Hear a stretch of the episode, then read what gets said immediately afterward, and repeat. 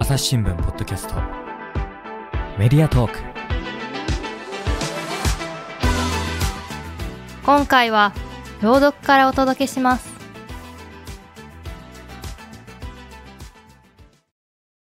無名だった父の絵です。娘の投稿が呼び寄せた奇跡。2019年1月30日。画家の杉山真一さんは81歳で亡くなった。夫婦でテレビを見ていて、突然静かになった。寝ちゃったのかな？妻のまゆみさんは、そう思ってそのままにしていた。10分ほど経って覗いてみると、顔が真っ白に。急いで救急車を呼んだが、すでに心臓は止まっていて、病院で死亡が確認された。心不全だった。50年近く前、住んでいたアパートの部屋が隣同士で知り合い、16歳差で結婚した二人。世は満足じゃ、とでも言いたそうだわ。苦しむことなく旅立った新一さんの顔を見て、まゆみさんはそう思った。次女の藤崎彩子さんにとっては、面白くて穏やかな父親だったが、絵のことになると別人だった。家族で食事をしながらワイワイ盛り上がった後、話し忘れていたことを思い出して、仕事部屋にいる父を訪ねて、ドアを開けた。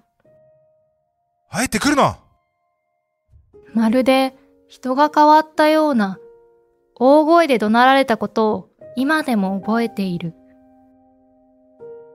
亡くなった後、綾子さんは父の作品を写真に収めた。棺の中に手紙を書いて入れるにあたって、写真をプリントし、その裏にメッセージを書こうと思った。軍艦や戦闘機、恐竜、SF、オカルト、人物画。残された作品は幅広かった。父を失った悲しみと、送り出すための慌ただしさから解放されたのは、葬儀の翌朝だった。自分のことを無名の画家と称し、家族全員がそう思っていた父のことをせめて知り合いに伝えようとツイッターでつぶやいた。手紙のために取りためてあった写真を添えて。私事ですが、1月末に父が亡くなりました。いろいろと終わり、気持ちの整理がつきそうです。私の父は無名でしたが、絵描きでひたすら絵を描き続けた生涯でした。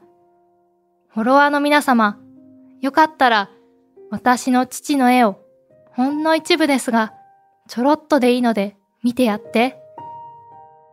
こんな絵描きがいたのか、と思ってくださったら嬉しいです。投稿から約1時間後、スマホに返信の通知が届き始めた。名前は知らなかったけど、雑誌で見覚えがある。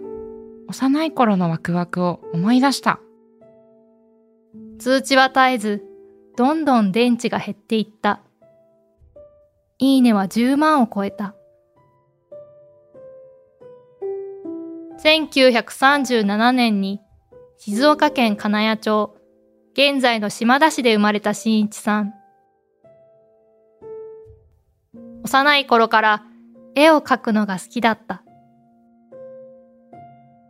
この雲はどんな絵の具を混ぜれば色を出せるかな？そう考えながら山の上にある小学校に通っていた。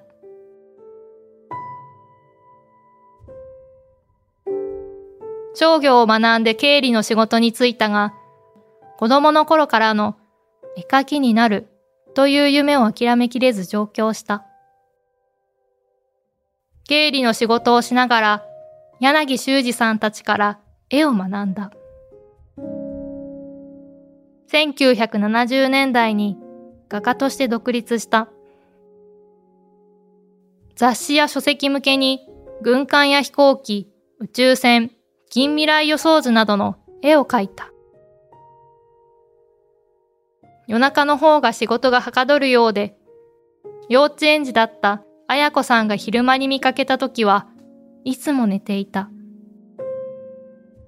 きっとお父さんは不治の病なんだ。そう勝手に思い込み、誰にも相談できず泣いていたことは、今となっては笑い話だ。家にいてもすれ違いが多いことを気にしていたようで、家族が登場する漫画を書き置いてから眠る優しい父親だった。綾子さんが中学生だった1990年代になると、コンピューターグラフィックス CG の台頭によって仕事が減り始めた。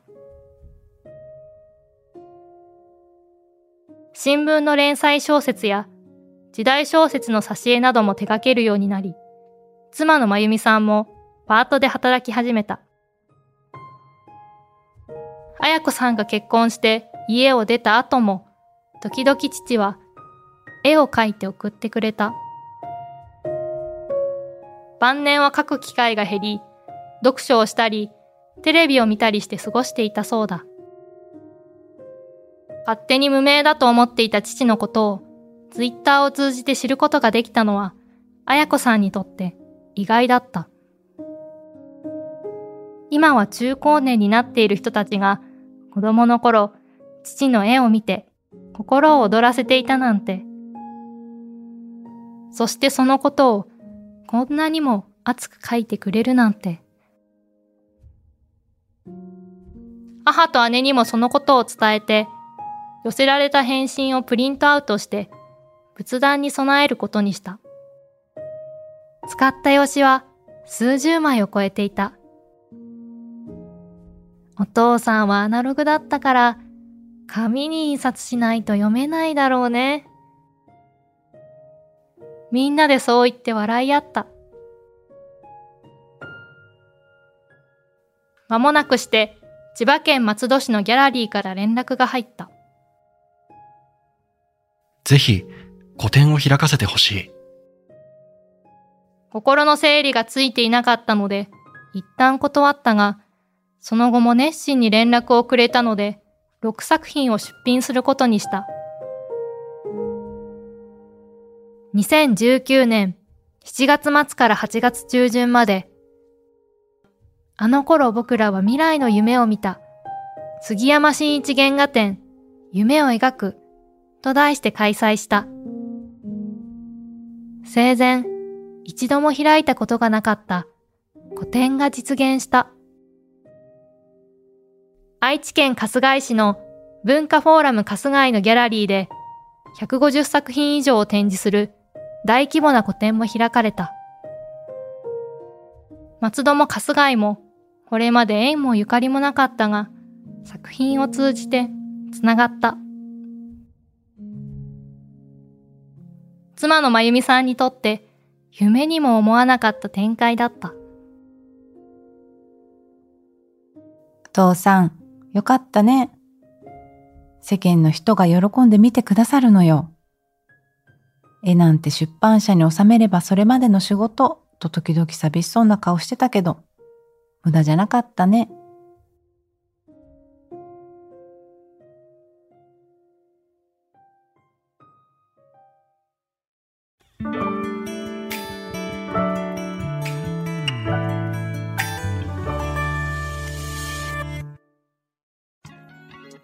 番組をお聞きの皆さん、朝日新聞ポッドキャストには他にもおすすめの番組があります。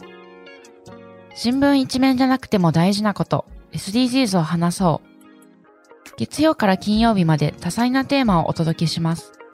どこかの誰かの人生の匂いがする番組とリスナーさんから好評です。SDGs を話そうで検索してみてください。朝日新聞の神田大輔です。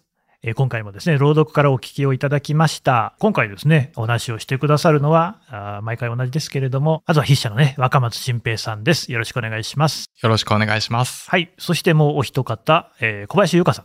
よろしくお願いします。よろしくお願いします。まあね、今回の話もね、えータイトルとしてはね、無名だった父の絵です。娘の投稿が呼び寄せた奇跡っていうお話でしたけれども、私ね、もう一切合切霊感がないんです。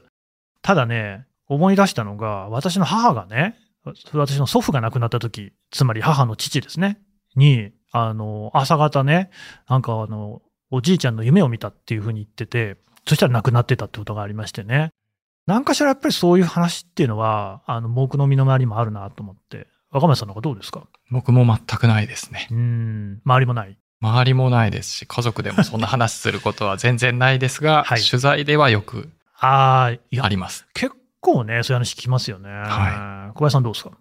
いや、私も霊感はないんですけれども、うんなんか祖母の母が亡くなった際に、なんかその三途の川で、なんかお母さんから呼ばれたみたいな話を亡くなった次の日にしていて、それあんまり良くないのでは。そうそうそうえ、あんまり良くないじゃんと思いましたけど。はい。三途の川は、まあ、なるべくね、ゆっくり渡った方がいいかなって感じがしますけども、小林さん、今回のね、記事、あなたはここがいいなって思う推しポイントなんかありますか？はい。あの、記事に実際遷移していただくと、あの写真というか絵ですかね？すごいいっぱいついてますよね。はい。が何枚も載っていて、なんか実は朝日新聞デジタルって、うん文字だけではなく、写真や絵もたくさん載ってるんですよ。確かに。で、なんか私も今回の記事読むまで、あんまり絵と写真に注目したことがなかったんですが、そういえば記者の方っていつもカメラ持って取材してるなっていうのを、そういえば。そうですよ。なんかそういえばとか言って申し訳ないですいいですよ。はい。はい。っていうのがまあありますと。で、その写真が今回はすごくたくさん載っていて、まあどれも本当に素敵なんですけれども、なんか私は14枚目にあるファッション、はい。た多分です14枚目はいはいはい。になんかファッション誌に掲載されてそうな絵があるんですよ。ね、私、バックトゥーザフューチャーという映画が結構好きで、れは名作ですね。はいはい。まあなんかシリーズも何個かあるんですけど、映画館に見に行きましたよ。あ、本当ですか？あなた生まれてないでしょうね。はい85年とかじゃないかな。はい。楽しかったです。うんうん。うん。で、で、まあなんか、その絵に、なんだろう、その映画に出てきそうなお洋服がなんか描かれていて、うんうんうんまあ、アイビールックっていう、ああ言うん。ですけど、よく。はい。なんか雑誌で言うと。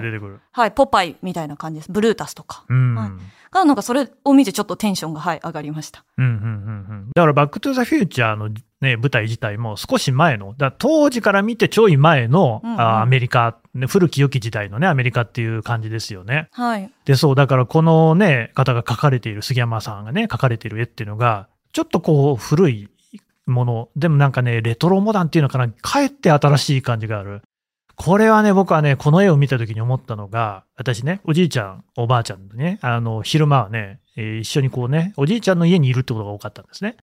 ほんでね、おじいちゃんっていう人はね、もう、あの、雑誌が大好きな人なんですよ。うん。で古い雑誌もそのまま撮っておく。昔の人ってのは物捨てないですからね。うんで、あったのが、昔の少年マガジンとかね、少年サンデーとかあったんですけれども、それの扉絵とかに載ってる感じの絵なんですよ。うん。若林さんわかります？うん、なんとなく。うん。なんか我々の時代のなんか少年ジャンプとかの絵とかともまたちょっと違いますよね。そうですね。うんやっぱり、その当時の人が未来を想像して描いたものっていうのは、僕らはその今未来を生きているので、そこに違いももちろん感じるんだけど、その期待の部分っていうのも感じられる絵だなっていうのは思いますね。うん、そう。だから、これに対してね、反響がいっぱい来るっていうのもそうだろうなっていうふうにね、思ったんですけどね。小林さんね、しかしまあ今このね、写真がいっぱい、まあこれはね、ちなみにあの提供写真というか、まあ絵ですからね、ちょっとあれですけれども、ただこう我々そうなんですよ。いっぱい写真も撮ってる。あんまり知らなかった。あ、いや、なんかその新聞を紙で読むと写真があるのはわかるんですよ。特にスポーツとかの面はほぼ写真しか見ていなくて、記事も読んでね。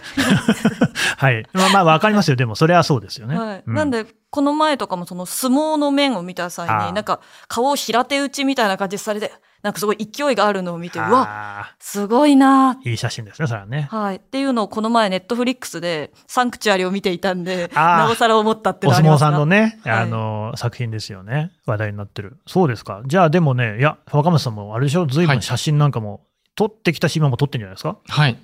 得意？写真。写真は苦手ですね。あ、そう。もうしかも今、スマホで撮ることが多くて、ちゃんとカメラ持ってきなさいよ。僕もカメラがすごい古いのしか持ってなくてですね。あちなみに何持ってるんですか？僕が家で使ってるのは D60。ね買いなさいよ。あ、そうですか。はい。ね。うん、まあそういう機種、ニコンですかね。ニコンですね。があるんですけれども、そうですか。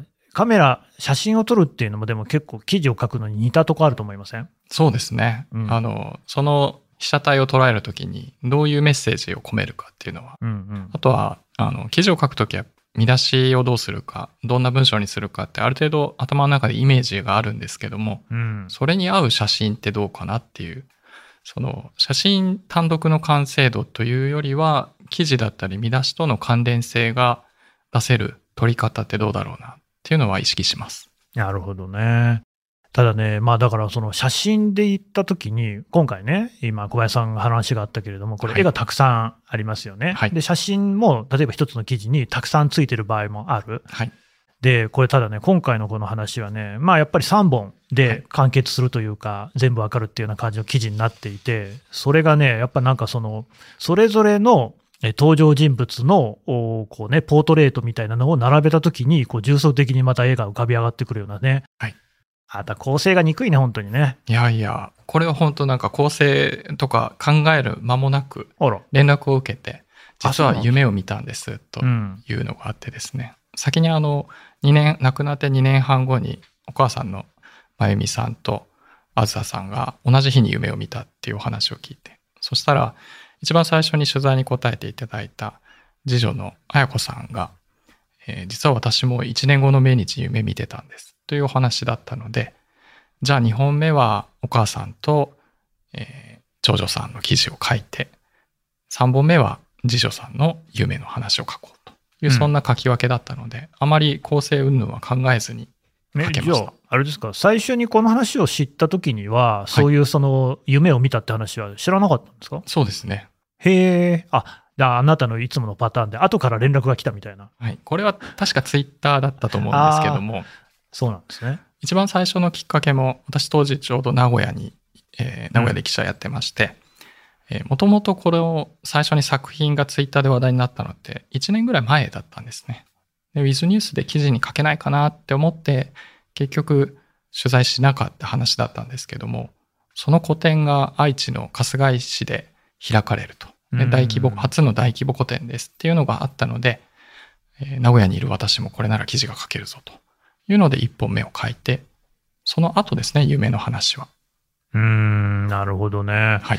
これね、そうですよね。じゃあツイートが2019年の1月にあったってことで、もうその時に、だから、ね、娘さんが、この無名だった父の絵はこういうのですよっていうことで、それがまあ大変反響を呼んでっていうところで、はいまあ記事にすることも多分できはしたんだろうけれども、はい。ただ今ね、終わってみてというか、こうやって朗読を聞いたり、ある記事を読んで思うのは、そんな、さらに深みのある事実がそこにあったんだなっていうことでね、ただ、たまたまですね。はい。本当に、取材はこういうのが多いですね。これはでも本当に、だからそうですよね。えうーん。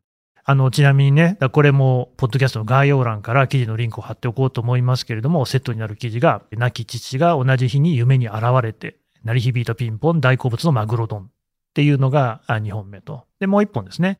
亡くなって1年後、夢に現れた父。え無名の画家の見覚えがある笑顔。ってことでね、それぞれ別の夢の話が出てくるんですけれども、合わさってね、やっぱりこのね、亡くなられた鍵括弧無名の画家という方が一体どういう人なのかっていうのが浮かび上がってくるっていうね、うんところですけどもね、小林さん。はい。こういう記事ってしかし、あんまりやっぱり新聞に載ってないじゃないですか。そうですね。小林さんね、まあ、さ、この、まだ入社されてから3ヶ月ぐらいってことですよね。なんでその若松さんの記事をこんなにね、フィーチャーしようと思ったんですかそうですね。まあ、い一番はやっぱり読んでいて、なんかすごい心が温まるというか、うん。なんか読み物としてすごいグッとくるものがあるなって感じていますね、私は。なんかその新聞ってやっぱり普段は報道だと思うので、なんか事件がこうでしたとか、例えば政治がこうでしたっていうのが普通なので、ああ、そうなんだ、へえってなっちゃうかなって思うんですけど、若松さんのは、あ、あれこれ私の話だってどこか思えるものがすごくいいなって思います。はい。うん。あの、この若松さんのね、えー今特集のページが、あっと驚く、感動続く、こう書いてありますよね。はい。これは小林さんが考えたんですか？あ、はい、そうです。これ、いいフレーズだなと思ったんですよ。あ、ありがとうございます。そのなんかね、若松さんの記事をこう端的に表現するのって極めて難しいと思ったんですけれどもそこにこう苦労がなかったですか？うーん、でも私、まあこの会社中途入社なんですけれども、うん最初が広告会社で働いていて、うんうんまあ私はコピーライターとかの部署ではないんですけれども、デジタルのマーケティングをしていた際に、まあ割とサイトの構成だったりとか、まあいろいろ構造を考える上で、コピーみたいなことも書くことがあったんですよ。で、まあなんか1年目とかの時に1000本ぐらいコピーをいっぱい 千本ノックだ、まさに。はい、まあ累計すれば。っていうのがあったので、なんか読んでた時に、なんだろう、お風呂から降りてきたというか、急に、あ、これだみたいな感じで思いつきましたいや、ほら、ね、前回の収録ではね、若松さんが記事のタイトル、見出しにね、こういうことを考えて、えー作ってるよって話もありましたけど、小林さんもだいぶ考えたでしょ？そうですね。はい。うん。で、この要素は、やっぱ驚くっていうところと感動が続くっていうところが大事だってことですかね？あ、はい、そう思います。驚きがある。驚きがありますね。なんかその、びっくりす、すごくびっくりするって驚きではないんですけれども、なんか例えばじゃあ自分が常識でこうだろうなと思ってたことがちょっとはいはい。ハッとさせられるというか、ありますねはい、そういう驚くが多いと思います。うーん。で、あと、感動もね、続くっていうふうに、えーつなげてるでしょ？はい。続く感動っていうのも、しかしよく考えてみるとなかなかすごいことですよね。そうですね。今回の、まあ、記事もそうですけれども、基本セットで、うんあの、似たような記事が、まあ、うんあると思うんですね。同じテーマの記事で3本でとかそういうことですよね。あ、はい、そうです。うんそういうふうに、他の記事にも続いていくっていう意味でもそうですし、一つ読んでも、なんか余韻が残るって意味で、続くを使ってます。余韻も残りますよね。うん。今回の記事なんかもまさにそうでね、なんかこう、生きること死ぬことっていうのがなかなか不思議だなっていう感じというかね、なんか死してなお、また生きるっていう、これもね、前のその回にも言ったような気がしますけど、若松さんの記事ってそういう話多いですよね。うん、本当そうですね。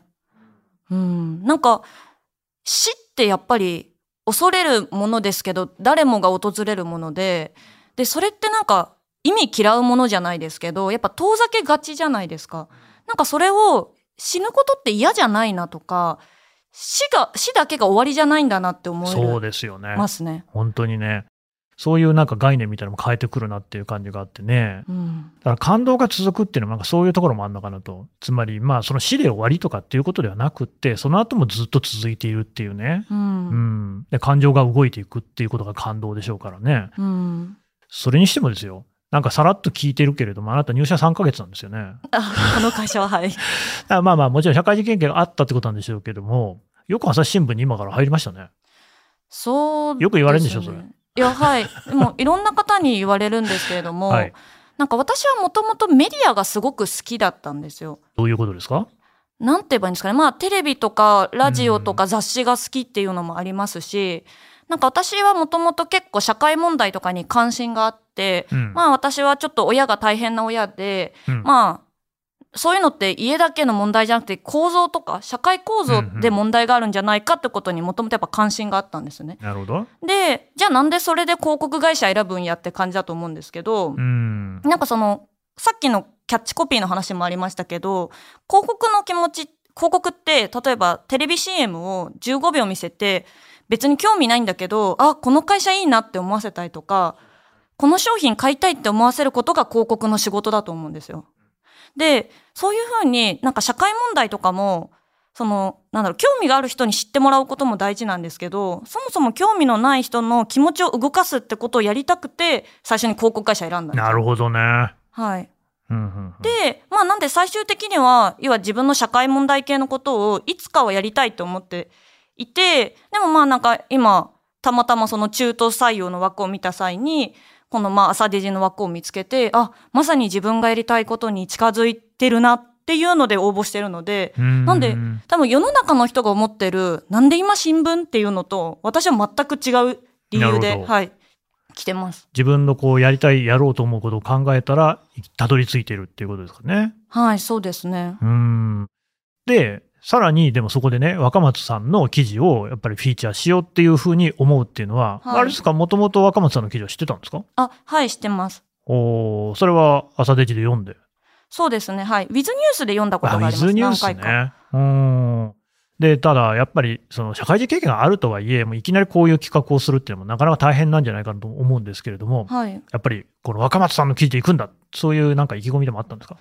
いや、正直最初は、その、上司から若松さんの、あの、記事に、なんだろう、記事を特化したサイトを作るよっていうのを言われて、まあ、まだ入ったって間もないから、ちょっとサイトを作る、要はなんか、朝日新聞として作っていく流れを覚えようっていう感じの最初は位置づけだったんですよ、なるほ正直。どねうんただ、その私が若松さんの、要はいろんな記事を読ませていただいていく中で、あれ？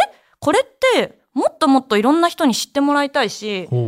もっともっとなんか知ってもらわなきゃいけないなってすごい途中から思うようになって、で、まあ、今回のポッドキャストにまあこうやって出演させていただいてますけど、これだったりとか、まあ、あといろんな出目に出したいっていうのをすごい思うようになったって感じですね。そう。ね、若松さんね。はいまあここまでも話ありましたけれども、あなた、ポッドキャストね、私が出ると言っても全然出ないのに、はい小林さんに書き口かれてね、はい、出ますって話になったわけですけれども、はいやっぱり相当強いラブコールがあったわけですかね。一度実はお断りしてですね、うん。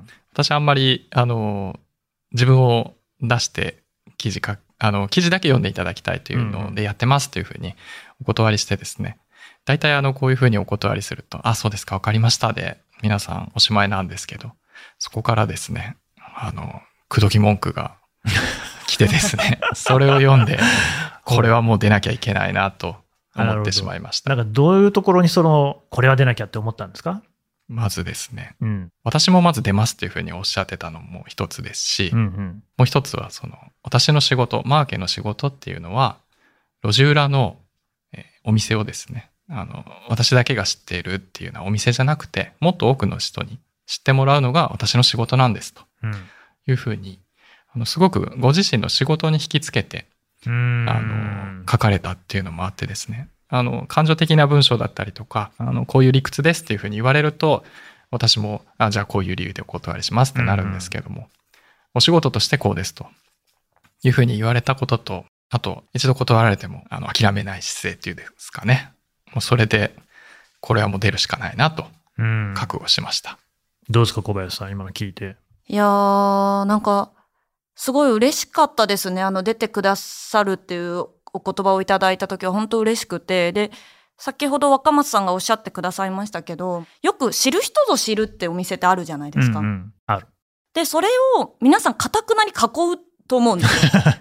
だって客増えられるとね、入るのがなんか難しくなったりするの嫌だもんね。あはい。なんで、その囲う気持ちもわかるんですけど、はいでも、なんか、少なくても我々はその、朝日新聞デジタルの中の記事を囲う必要はないと思っていて、ですね。うんで、それをやっぱり知ってもらうのが私の本当仕事だなって思っていて、で、かつ若松さんのって知ってもらったら皆さんが、ああ、読んでよかったって思える記事だって、本当心の底から思ってるので、はい。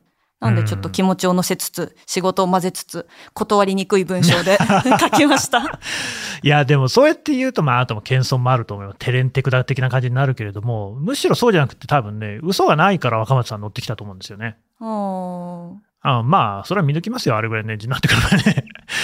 記者の仕事って比較的、あの、嘘をつく人とずっと喋るみたいな、そういう仕事ではありますからね。あーそれは政治家と話すからとかっていや、まあ、政治家だけが嘘つきとは言いませんけれども、様々に、やっぱり、いや、あのね、嘘ってのもいろんな種類があって、本当にその嘘をついてやろうっていう嘘っていうのは世の中はそんなにたくさんないですよ。だけど、うんやっぱり自分を少しよく見せたいっていう気持ちがあったりとか、あるいは誰かを傷つけないための嘘とかって、いっぱいあるわけですよね。うんだけど我々の仕事ってその中から事実を不分けしていくっていう作業なんですよね。そんなことをまあ何十年とかやっているとですね、あんまりそういうその企画みたいなのでも、いや、これは別に言われてやってるだけだな、みたいなね、やっぱ若松さん気になりますよね。そうですね、うんそれはわかりますあの文章僕ら仕事で文章を書くので、やっぱりこの文章にどんな思いがこもってるのかなとか、まああと話し口は取材で対面してお話聞いてて、あ、今この言い直したところがちょっとあれだなとかって気になるポイントっていくつかやっぱりあるんですよね。で文章もね、最初の1回じゃなくて、何度かやり取りしていくうちに、あ、きっとこの人こういうタイプの人だな、みたいなのが見えてくると思うので、うん、そういう意味では神田さんおっしゃった通り、まあ、理屈でも感情でも、いろんな形で逃げ道塞がれてる感がありましたね。高笑い。いやでも多分本当にね、その今ね、若松さんの記事が素晴らしいよってことをルル喋ってるわけですけれども、そんな素晴らしい記事を書く若松さんの心を動かす素晴らしい文章をあなたは書いたんでしょうね。うーん、どうなんでしょう。知らないけど読んでないから。僕はそう思います。やっぱり。あとさっき神田さんおっしゃってた、はい。この見出しですよね。キャッチコピーというか。あー。あ、キャッチコピー先にもらってんですか？いや、あの、これはもうページ作ってる途中だったんですけど、うん。あ、ページは先にもうできてたんですよね。あれどっちだったかな？えポッドキャストは、あれだけそのど、リスナーさんにあんま関係ないから、そこどっちでもいいです。ポッ。ドキャストは、あの、もうページ作ることは決まった後なので、はいはい。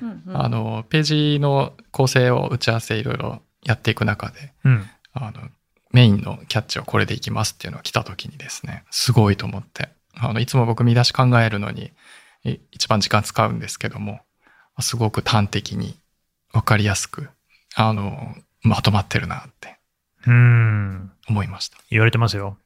いやー、なんか散々、やっぱり私すごい仕事の癖なんですけど、必ずその自分が企画をするものって、うん頭の片隅にずっといいるんですよ。休みの日も。常に。あんまりいいことかどうかわかんないけど、そうなんですね。まあそういうことあるよね。はいはい。はい。なので、まあもともと私本読んだり映画見たりとか漫画読んだりとか好きなので、うんこうやって見てるときに、あ、これ今の企画のこの言葉の使い方に合ってるなとか、うんうんあ、この表現の仕方いいなっていうのが、ずっと若松さんの担当にな、なる、なるタイミングからずっと頭のどこかにはいて、で、まあなんかそのタイミングでやっぱり結構感動する映画とかをやなるべく見るようにしてたんですよ。それでなんかお降りてくるものがあるかなって思ってたんへで。え、それはあえてそういうふうに感動するような映画を選んで見てると。あ、はい、そうです。うーん。なんかそういうやり方があるっていうのは僕はすごい新鮮ですね。あ、本当ですか、うん。あーなんか、私普段やっぱりノンフィクション寄りの映画とだったりとか、やっぱ社会問題系の映画が好きなので、あんまりその、ちょっと感動して涙するような映画見ないんですよ。なるほど。なんでラブコメとかもあんま見ないですし。うん。なんですけど、やっぱそういうのを見ると、どういう時に人がの気持ちが動くのかとか、なんかそういうのをやっぱりいっぱいそういうことか。インプットできるんで、それで、あ、これがヒントになるなとか、やっぱこういうポイントで人って心が動かされるよなっていうのがわかるって感じですね。完全にクリエイターの見方だよね。そうなのかもしれません。若松さん、そういう映画の見方したことありますか？私はもう久しく映画を見てないんで。見なさいよ。あとやっぱり映画見るときは気分転換ですよね。仕事は綺麗さっぱり忘れて楽しみたいって。なるほどね。でもまあ、そういうところで構図がこんな風だなとか思っちゃいますけどね、やっぱりね。そうですね。写真を撮るときには勉強になりますけどね。うんうん。まあ、っていうようなことでですね、まあ、様々なプロのね、力がこう、組み合わさって、えー企画になっておりますので、ぜひね、皆さん読んでいただければと思います。というわけで、若松さん、小林さん、どうもありがとうございました。ありがとうございました。ありがとうございました。朝日新聞ポッドキャストメディアトークはい。というわけで、えー若松新平さん、小林優香さん、お話を伺ってまいりました。でじゃあね、え5回目になりますけれども、小林さん、張り切って企画の紹介お願いします。はい。えっ、と、今回、あの、サイトのは裏話をたくさんさせていただきました若松さんの記事がまとまったサイトが概要欄に記載されておりますいろんな思いが込められて作られているサイトですのでぜひ皆さん見ていただけますと幸いですちょっと噛みましたえー、噛みましたね。で、そのね、概要欄の方にはですね、今回ご紹介をした、朗読した記事とね、セットになる記事、これはね、本当にちょっとね、3本合わせて読んでもらいたいなって思う記事ですので、ぜひこれもね、リンクからの記事の方に飛んでいただいて、読んでいただければと思います。というわけで若松さん、小林さんどうもありがとうございました。ありがとうございました。ありがとうございました。はい、最後まで聞いていただきましてどうもありがとうございます。ね、概要欄、概要欄といえばですね、これを開くとですね、実は朝日新聞ポッドキャストにまつわる様々なですね、リンクも貼ってあるんですね。例えば我々 YouTube でもですね、音源の配信をしております。静止画がついております。テロップがね、あるので分かりやすいですよ。その他にもですね、えフォーム、ここからですね、感想を送っていただけます。ぜひね、若松さんの記事読んだ感想ございましたら送ってください。Twitter のコミュニティなんていうのもやっておりますので、ご気軽にね、ご参加をいただければと思います。朝日新聞ポッドキャスト、朝日新聞の神田デスクがお送りしました。それではまたお会いしましょう。